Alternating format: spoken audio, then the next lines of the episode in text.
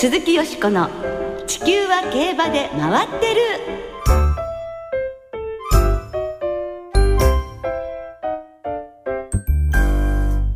皆様こんばんは。お元気でいらっしゃいますか？鈴木よしこです。地球は競馬で回ってる。この番組では週末の重賞レースの展望や競馬界のさまざまな情報をたっぷりお届けしてまいります。最後までよろしくお付き合いください。今日ご一緒してくださるのは小林正美アナウンサーです。こんばんは小林です。よろしくお願いします。よろしくお願いいたします。今週は夏競馬唯一の G2 戦札幌記念が行われますが、はい、その札幌がね大好きな小林さん今年も楽しんでいらっしゃいますか？いや開幕週に行きましたが札幌はいいですね、どんなとこ良かったですか？すべ、えー、てがいいんですね。こう雰囲気空気匂い光いいです。街も綺麗ですしね、えー、競馬場も綺麗ですし、えー、あの暖かでいいですよ。ああそうか暑すぎずそうです。寒すぎずと、ね、あの天気が良くても函館はどうしてもこの海風であんまりこう暑さを感じないんですが、札幌はいいですね。いや暑くていいです。もう語ってらっしゃる表情を拝見するだけでどんなに心地よく楽しくて大好きかというのが伝わってまいりました。ね今週はね実況担当ということでいらっしゃいますね、はい、で今週末の札幌札幌記念はもちろんなんですが小林さんが実況されます日曜日の第5レース。伝説の新馬戦になるのでは？と言われてるくらい注目を集めていますね。はい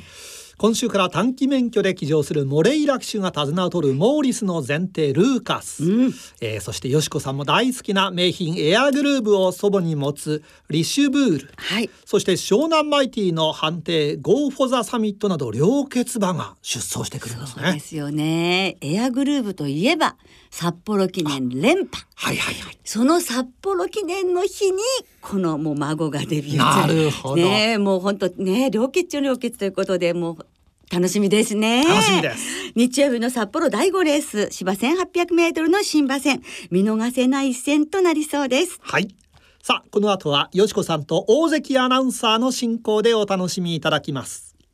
鈴木よしこの地球は競馬で回ってる。この番組は JRA 日本中央競馬会の提供でお送りします。鈴木よしこの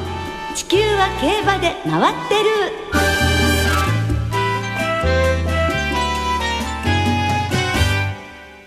祝初勝利美穂の最年少青木貴文調教師インタビューということで今週来週と2週にわたり今年3月に開業された美穂トレーニングセンターの青木貴文調教師をスタジオにお招きしてお送りしてまいります。はい。青木貴文調教師は1981年9月23日生まれの35歳。成島秀治厩舎伊藤正則厩舎の厩務員から伊藤正則厩舎小宮山悟厩舎の調教助手を経て一昨年12月調教師試験に合格。今年の3月に厩舎を開業しました、はい現在美穂で厩舎を開業している調教師の中では最年少でいらっしゃいます、うん、それではご紹介いたしましょう。青木貴文調教師です。こんばんは。こんばんは。よろしくお願いします。ようこそお越しくださいました。こちらこそよろしくお願いします、ね、中ありがとうございます。青木調教師は7月30日の札幌1レースでブーディーズピアスが勝ち初出走から79戦目で嬉しい初勝利を挙げられましたおめでとうございました。どうもありがとうございました、ね、今いかがですか？お気持ちは。そうですね。まああの79戦目えっ、ー、と地方交流も6戦使ってますので、はい、えー、通算しますと85戦目ということで、はい、うん、非常に長かったなというのが正直なところです、えー、で勝った後にね、えー、本当にみんなからお祝いの言葉をたくさんいただいて、はい、それがやっぱ一番勝ったことよりもそっちが一番嬉しかったですね。はい、でもゴールの瞬間っていうのはいや吠えてました。吠えた。ええあの周りにいた調教師の先生からお前が吠えてるから俺は黙っちゃったって言われてすいませんって 言ったぐらいだったんですけど。吠えるってどんな感じなんでしょうね。いやもうさせさせ競馬ファンの皆さんと同じです。させ、まあ刺したっていうかもうあの四コーナー回って先頭だったんで。まあそのままっていうふうに、えー、競馬ファンの皆さんと同じように叫んでました。やっぱ出ますよねこれはね。一周するまでに2着が7回とね悔しいレースもありました。で初勝利までの5か月弱というのはねそのどんなお気持ちだったんでしょうか？そうですねあの2着に来ている馬っていうのもまあ他の調教師の先生からえっ、ー、とまあ馬主さんのご好意でまああの厩舎に入れていただいた馬ばっかりだったので、うん、あの成績的にこう上向いて2着に来たっていうのは、えーと、とっても、まあ、個人的には嬉しかったんですけど、まあ、その反面2着まで来られるんだからまあ勝てないもんかなっていうのは、うん、本当に思ってて、うん、悔しい思いもいっぱいありました。また2着かまた2着かって、まあ、人にも言われますし誰よりも自分でこう一番そう思ってて。うん。えー、青木調教師は群馬県のご出身ということですが、はい、その競馬に興味を持った時期あるいは競馬の世界に入ろうと思うきっかけは何だったんでしょう？うんまああの中学生の頃にまああの当時ダビスタとかそういうものがあの流行ってた時だったので、まあ、友人の中にもやってるのがいて僕もそういったゲームに興味を持って真似して始めてみたんですよね。具体的に最初にやったのはクラシックロードっていうゲームで、えー、えー、あのダビスタではないですけどもちろんその後ダビスタもやりまして、えー、うん、高校受験の時はあの受験勉強よりダビスタやってた時間の方が長かったぐらいなんで まあ今考えると重症ですね本当に。いやいやそれでもちゃんとね試験に受かられたりするんですからすごいと思いますけれども、はい、そして初めて、はい。実際に生で競馬をご覧になったというのはいつなのですか、そうですね。あのまあ地元群馬県であの前橋市なんですが隣に高崎市があって高崎競馬が当時あったんですけどまあ、あの父親競馬する人間でもなかったのであの特に行ったこともなくて。でどうしても僕も生で見てみたかったんでもうあの JRA の競馬場に連れてってくれというふうに親に お願いしまして、えー、えーと96年のアルスミラビリスっていう馬が買った毎日王冠で。はい、高文少年はどのような印象を持たれたのでしょうそうですね。本当にあのゲームのとかあのテレビの画面の中であの活躍してたジョッキー、ええ、あの岡部幸雄さんですとか、はい、あの今調教師やってやってらっしゃるあの的場仁先生とか、えー、あともう柴田義富さん、横山典弘さん、はい、田中勝春さん、はい、もうそうそうたるメンバーが、え、あの実際に自分の目の前で馬にまたがって、あの芝生の上をものすごい音とともに走っていくっていうのを見てなんかとんでもないところに来てしまったなと思って、うんもうね単純な憧れを持って来た少年にはあの刺激が強すぎましたね。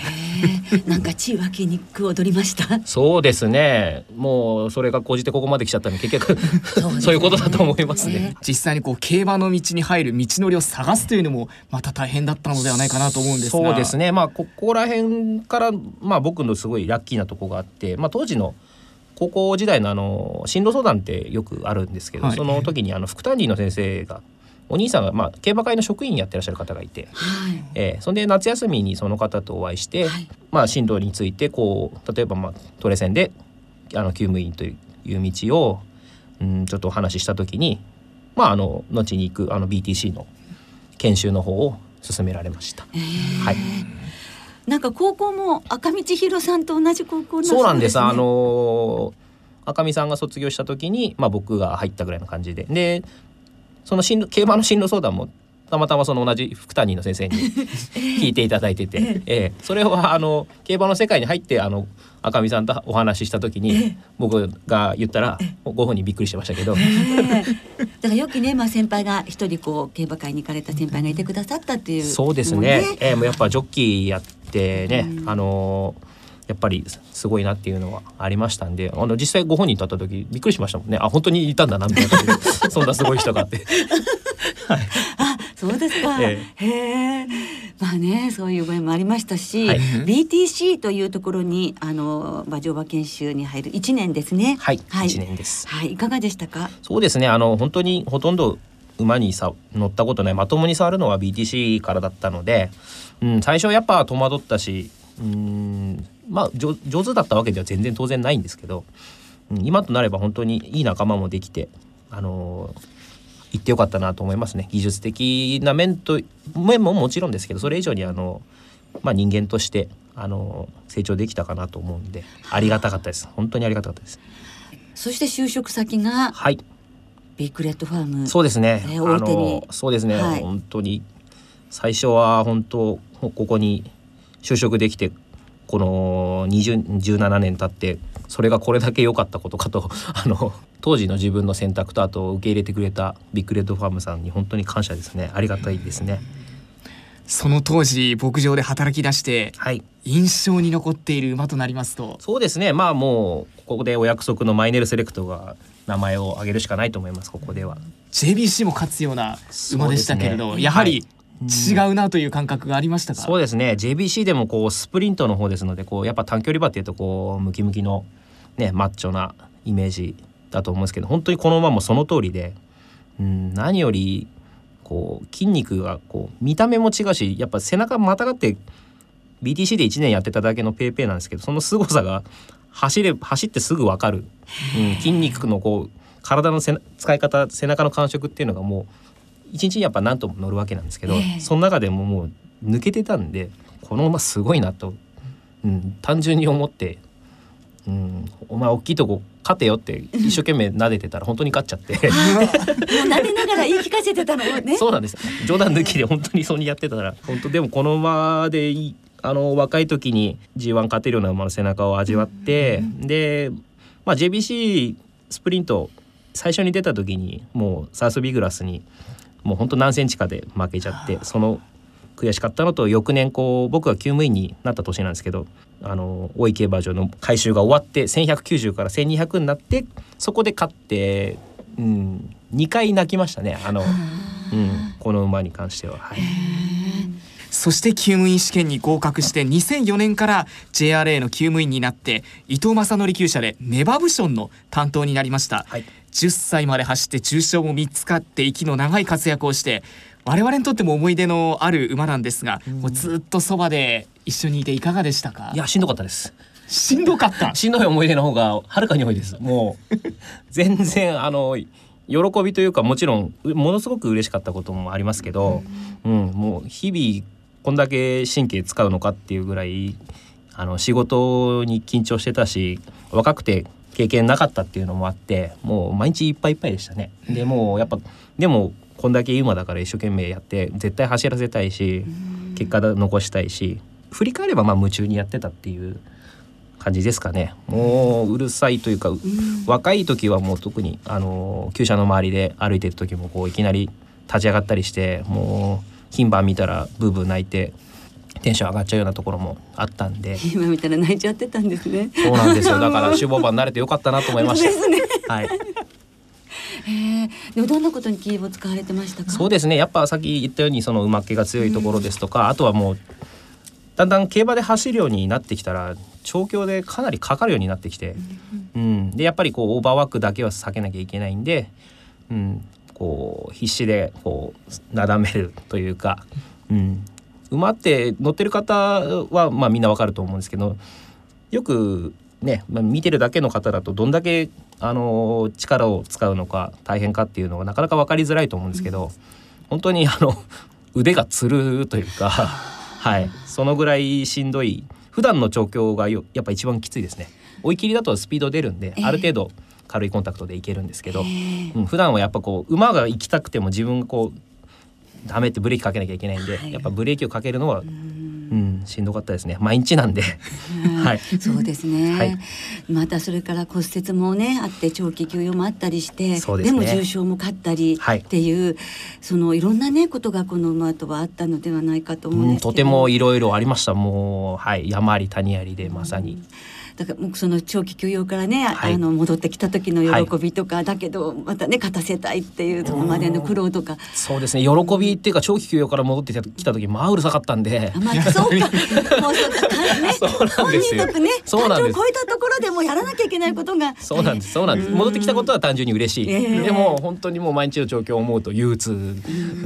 正直な今の今だから言える気持ちですけど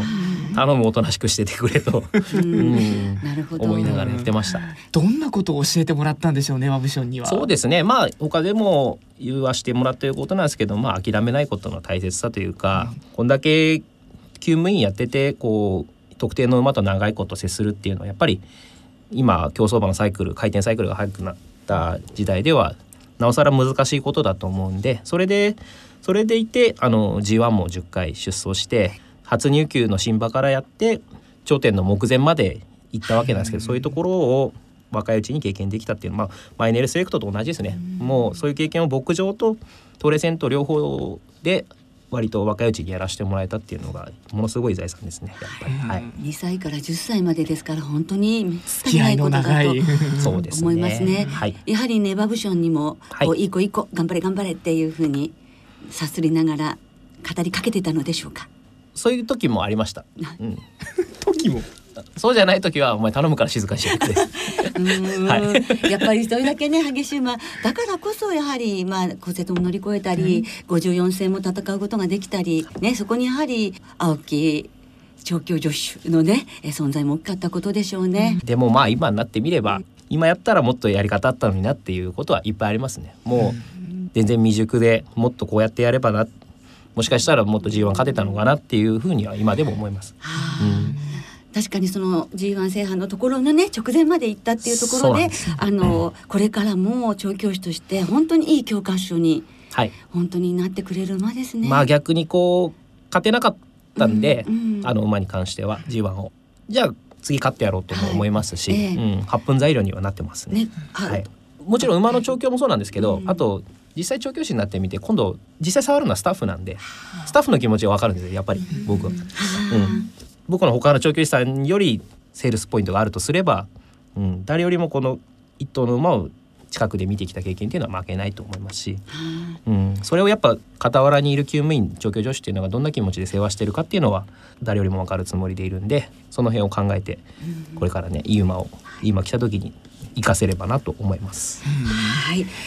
いやいいお話を伺わせていただきましたけれどもこの続きは次回お届けさせていただきたいと思いますので、はい、また来週もどうぞよろしくお願いいたします。よろしくお願いします。ありがとうございました今日はどうもありがとうございました。鈴木よしこの地球は競馬で回ってる。ここからは週末に行われる重賞を展望していきましょう今週は日曜日に札幌で札幌記念。同じく日曜日に小倉で北九州記念が行われます、はい、さあまずは札幌で行われます。芝2000メートルの G2 札幌記念を展望していきましょう、はい、このレースはサマー2000シリーズの第4戦となります。では今週もレースのデータチェック。札幌記念で together しようぜ過去10年の一番人気の複勝率は 70%3 連単の平均配当は8万3000円。穴馬はやぶからスティックにやってくるんだぜ。前走を見てみると G1 以外で2桁着順だった馬。オープン特別だった馬。ダートを走っていた馬は3着以内に入ったことがありません。また7月以降に2回以上走っている馬の連対はありません。ステップ別では安田記念組の副賞率が67%と優秀です。オーケーエアスピネルが強いなんて言わぬがフラワーバイしろよ。まマウンテンブックでした。はいルー大柴さんです。あそんな感じは多少しましたね。ルー大柴さん。はい、はい、ねちょっと感じはねなんとなくありましたけども、はい、エアスピネルということでございました。さあ。はいその舞台となります札幌記念の札幌競馬場金曜日18日お昼の天候はですね晴れ芝ダート涼、はい、日曜日の札幌天候晴れ時々曇りという予報でして最高気温26度、うん、まあ雨の心配はなさそうですね。はい良、かったです、ね。さあ札幌記念よしこさんどんな見解をお持ちでしょうか？はい G1 番が不在ということですよ。珍しいですよね。今年はね、はね2007年以来ということ、ですからまた混戦模様ですよね、うん、まあこのメンバー見るとやっぱり楽しみな馬もたくさんいるんですけどもやはりですねディサイファですよね。はいもう8歳になりましたね。一昨年勝ってますディサイファ。はい、はい。で、まあ、洋芝はですね、3戦3勝ということで、洋芝は合ってます。ですから、この、一昨年勝ってるっていうところにちょっと一縷の望みを持ちましてですねこのディサイファの単服そしてちょっと生まれに流したいと思いますね。やっぱりちょっと実績が上な山勝エースそれからマウントロブソンサウンズ・オブ・アースそしてエアスピネルと人気どころに流してみたいと思っております。はい、はい、小林さんはえー、まあ山勝エース中心が妥当だと思うんですが、はい、穴で筑波東王、うんうん、えー、実は札幌競馬場開設110周年記念なんですねこのレース。そうなんですよ、ね、110年も経つんですね。えー、110といえば110の王で筑波東王。お後がよろしいようで。よろしいようで、はい、わあでもうまくはまる時ってくるんですよね。はい。はいさあ続いて小倉で行われます、芝 1200m ハンデ戦 G3 北九州記念を展望していきます、はい、このレースはサマースプリントシリーズの第4戦となります。こちらもデータチェック。バカも holiday holiday へ北九州記念は心を devil にして当てようぜ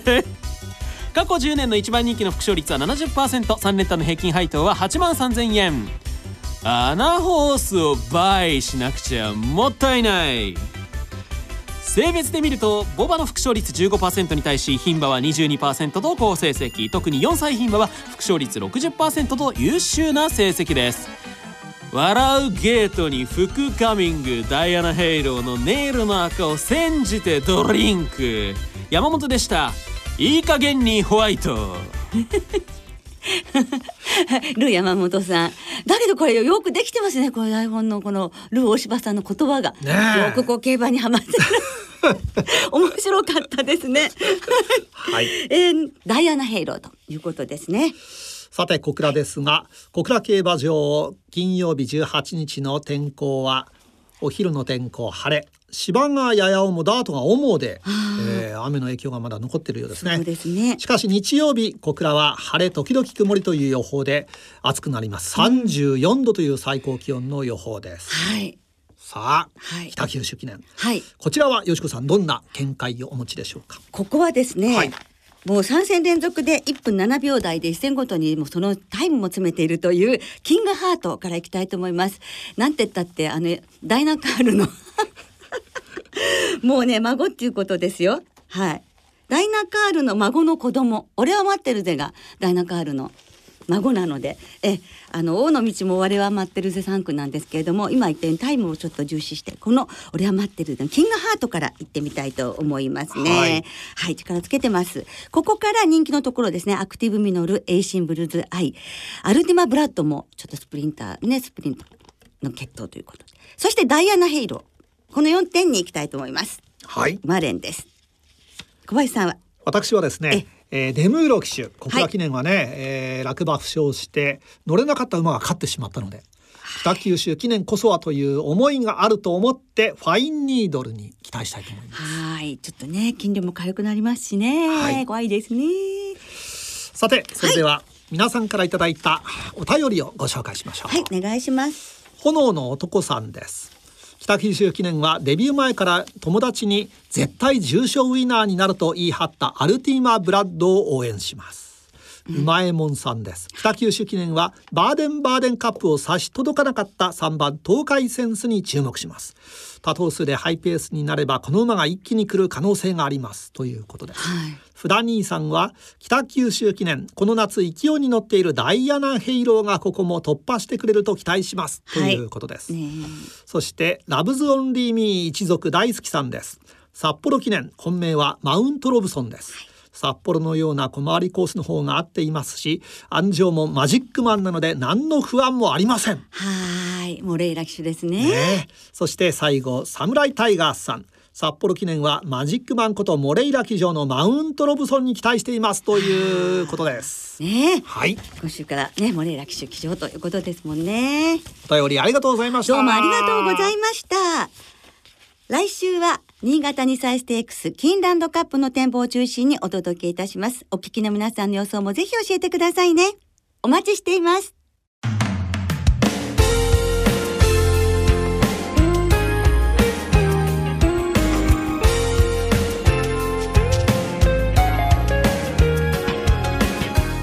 そろそろお別れの時間となりました。今週末は新潟小倉そして札幌の三条開催です。日曜日札幌競馬場には JRA の CM に出演中の柳楽優弥さんが札幌記念プレゼンターとして登場されます。トークショーも行います、はい。